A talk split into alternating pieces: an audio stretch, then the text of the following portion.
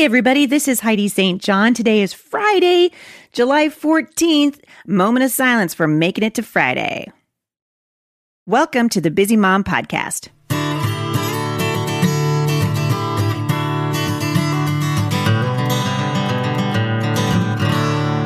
So I am thrilled today to have my friend Jessica Kastner back on the podcast with me. For those of you who weren't uh, around or didn't hear the podcast on Wednesday, I just want to encourage you go back and listen to it because Jessica is going to encourage you. Jessica is a mom of three boys, so she totally gets you. And also, she is an award-winning journalist. She's a contributor for the Christian Broadcasting Network. Uh, she's an author of a brand new book coming out, which I am really, really excited to read, and I think you guys are going to love love it because it's called Hiding from the Kids in My Prayer Closet. And I will link back to that in the show notes today. And Jessica has a, an incredible story of redemption. And I love to hear stories like this. So without further ado, I'm going to just welcome Jessica to the show. Jessica, thanks for coming back. Oh, thanks so much, Heidi. So good to be here. Happy Friday, everyone. Yay. I know. Don't we love Friday? It's like we live for Friday. I did, Monday comes around and we're just like, really? Where did, you know, where did your weekend go? So we're so close. mm-hmm. You Amen. wrote a post. I want to ask you about this, and I'm, then I want to get into your um, testimonies. I think it's it's I think it's going to encourage so many people. But you wrote a post uh, earlier in July uh, talking about being an unmom and I read it with just, I mean, I was kind of laughing and giggling and just going, oh my word, this woman, she totally gets me.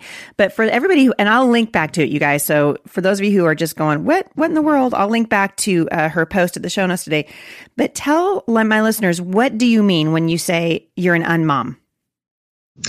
So, yeah, I guess in a nutshell, I thought of the word because I feel like an unmom is, the kind of mom that loves and enjoys her kids more than the daily acts of motherhood. And what I mean by that is, I think we all envision the things that you'll do when you're a mom and just the day by day experiences. And I felt like a lot of it felt unnatural and almost just not joyful to me, like just the mommy and me craft or story time at the library or going to the mom's club. I felt like I was always missing this domestic chromosome because I had an idea of what I should feel like or what I should do. So I feel like I never want the term unmom to be negative because my children, I mean, it's the greatest blessing. I don't think there's any greater love or access to God's heart that you get when you become a mom. I go on and on. But it's just that um, it's just a different kind of mom that is a little more untraditional, atypical than I think. Um, than what we expected, basically. Mm. So this isn't like a Christian version of bad moms or we're counting the seconds till bedtime and we're victims of our ovaries. It's like, no, we just have a different mothering style. We just have we see it through a different way. I don't think there's one universal one size fits all brand of motherhood that I think can be the feeling when you become a mom. It's like this is what I should do. This is what I should feel. So I just feel like that's where it came from. I love that. And I love that uh I love that you started out by saying, you know, school activities are not your thing. I think for me as a homeschool mom, and I've been homeschooling my kids since the dawn of time, which makes me 187 years old because homeschool years are like dog years, right? So for every, every year you add at least seven, I think nine. There's some, there's some consternation there between homeschool moms, but I, I, it's, I think that there's this misconception that if you're a mom, or particularly like me, if you're a homeschool mom, that you just must enjoy every single thing about motherhood, uh, you know, and the truth is sometimes we don't enjoy it. I love that you said, you know, you don't, you know, you don't necessarily need to look at yourself as a victim of your ovaries to just go, you know, I actually don't really love this part uh, of it. And I have friends who are super great with toddlers or they're really great with teenagers. And I think part of it is just encouraging moms to, to say, you know, Lord, help me take joy in the things that I, that I wouldn't naturally enjoy doing or at least appreciate it. And then show me where my strength is so that when I get to that place, I can just go, bam, I was made for this, you know? Um, and I think for me, I don't know where your kids, your oldest is 16. So you're just a little bit uh, behind me because my oldest is uh, 26, and I'm telling you what, Jessica, I'm. Lo- I mean, there's so many things I love about motherhood, but I think more than more than I ever anticipated, I am enjoying my adult kids. The three of my kids who are out of school and have moved out and whatever, and I just love. Um, I love seeing what God's doing in their life and just watching them grow and flourish and walk with the Lord. But I'm also getting some sort of sinful satisfaction out of watching my daughter parenting a toddler. I'm not going to lie. That's funny. That's so true. I actually can't wait. I've always said I can't wait to have relationships when they're an adult, and I get a little glimmer of that with my 16 year old. And I think that's the best point. That's why I do focus on the young mom. Um, I do have a heart for the young moms. I think that is kind of the most difficult, but it's such a good point where I feel like your strength might not be in the baby years, but it yeah. might be in those like elementary school years, and you wouldn't know that until you your kids grow up and you have multiple kids, and that's something yep. I love where they're at now. So now they're seven, nine, and sixteen, and I feel like they must think I'm crazy. I'm always staring at them because I'm mentally yeah. freezing them in my mind because they're easy, they're enjoyable, they're independent, and I just I always want to encourage the moms that maybe the baby toddler phases, especially if you have multiple, like two under two at one point and it's just i mean it's crazy town it's, it's, survival day by day. And some moms love that. So i feel like they might have a struggle a little more you hope not but when they're teenagers i feel like so that's what it is. It's just a journey. It's it's always changing and it gets easier it gets harder. So i feel like yeah i do talk a lot about that. I think that's so true. Yeah and i think moms need it we need the encouragement and you're I, that's i think one of the things i love about your book it's sort of like having a best friend that cheers you on uh, from mm-hmm. the trenches like we're all we're in this thing together going hey you know, we can do this. I got you. You know, what do you, do you need me to come over with a you know, mocha extra whip? You need sprinkles today? Yep, looks like a sprinkle day. I'll get you some sprinkles and I'll be there in 10. Yes. Like moms need other moms.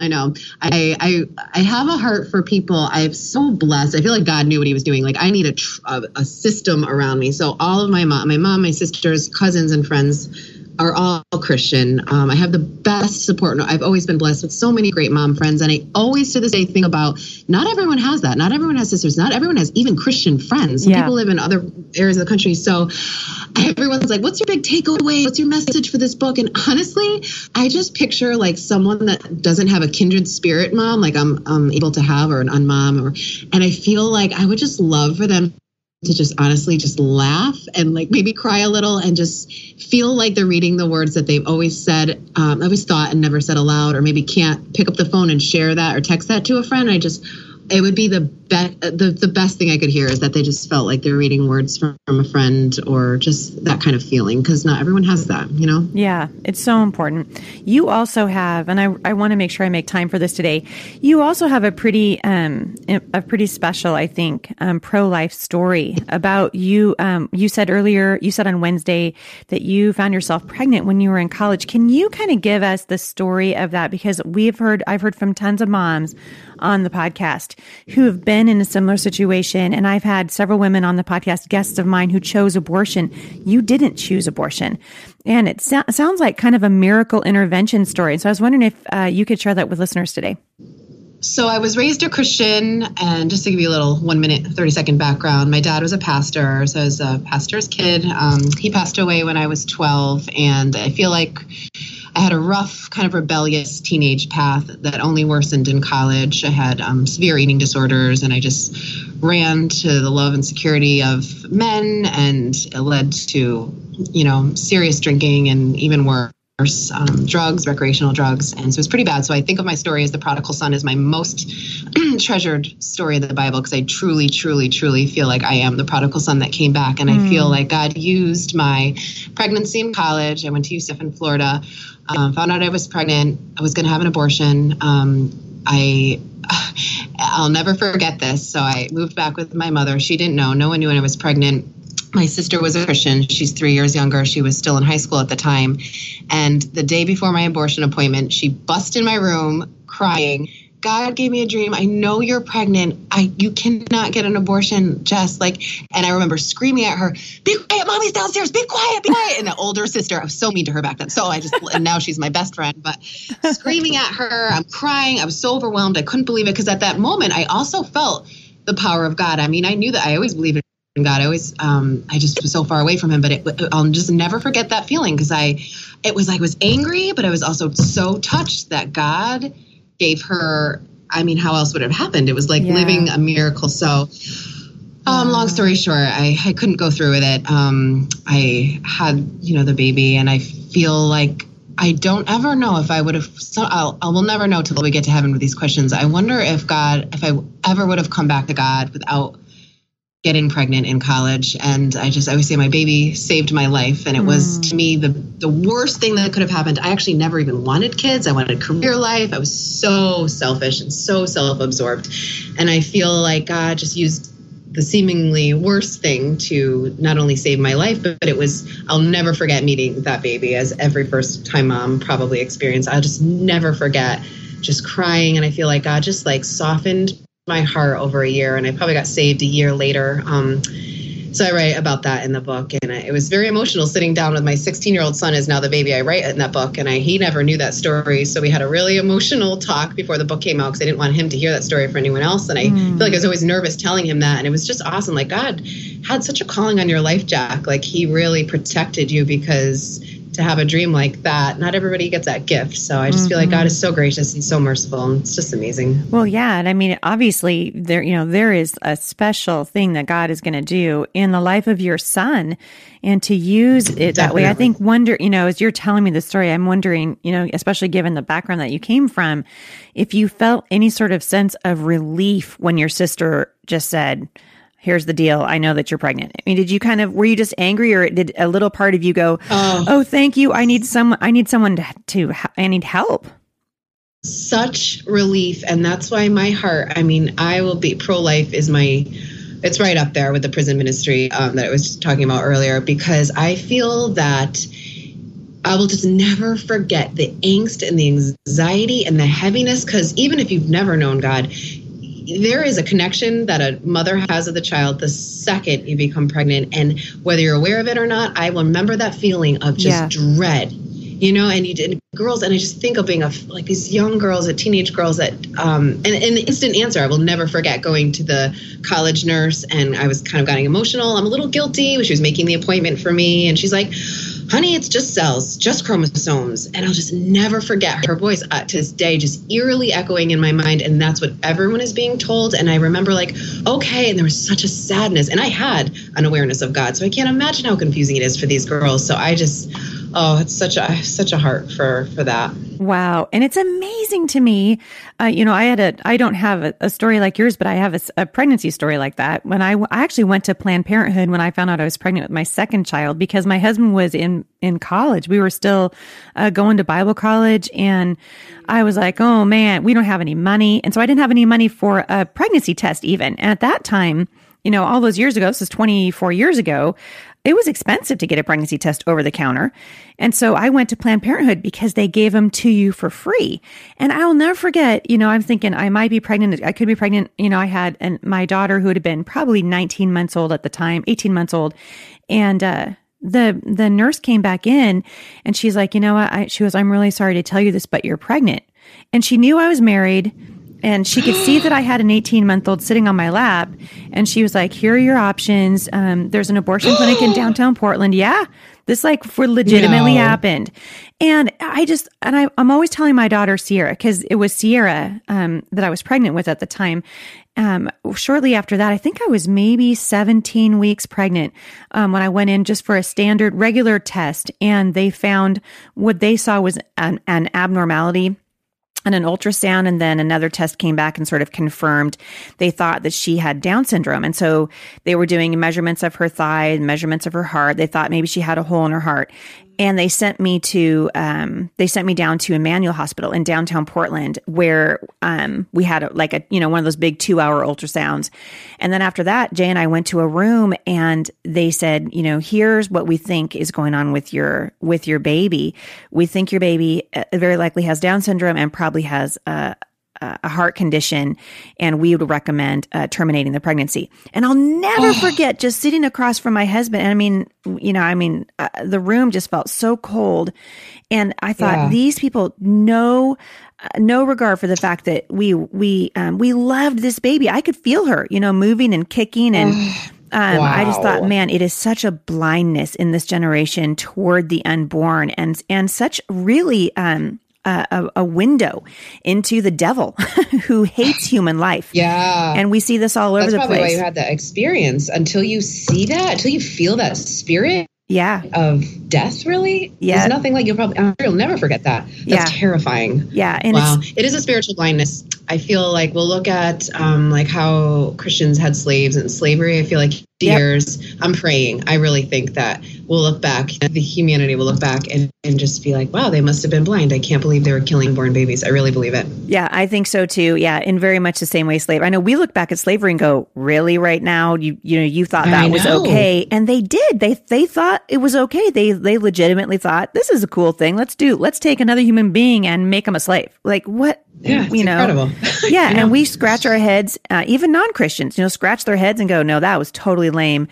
And I think I actually I see, you know, what's happening uh, through some of these uh, organizations that are uncovering what's really going on at Planned Parenthood and what the abortion industry is really all about. And I believe it's beginning to change hearts and beginning to change minds because these are human beings that we're talking about, certainly not a clump of uh, chromosomes like you were told. It's such a lie.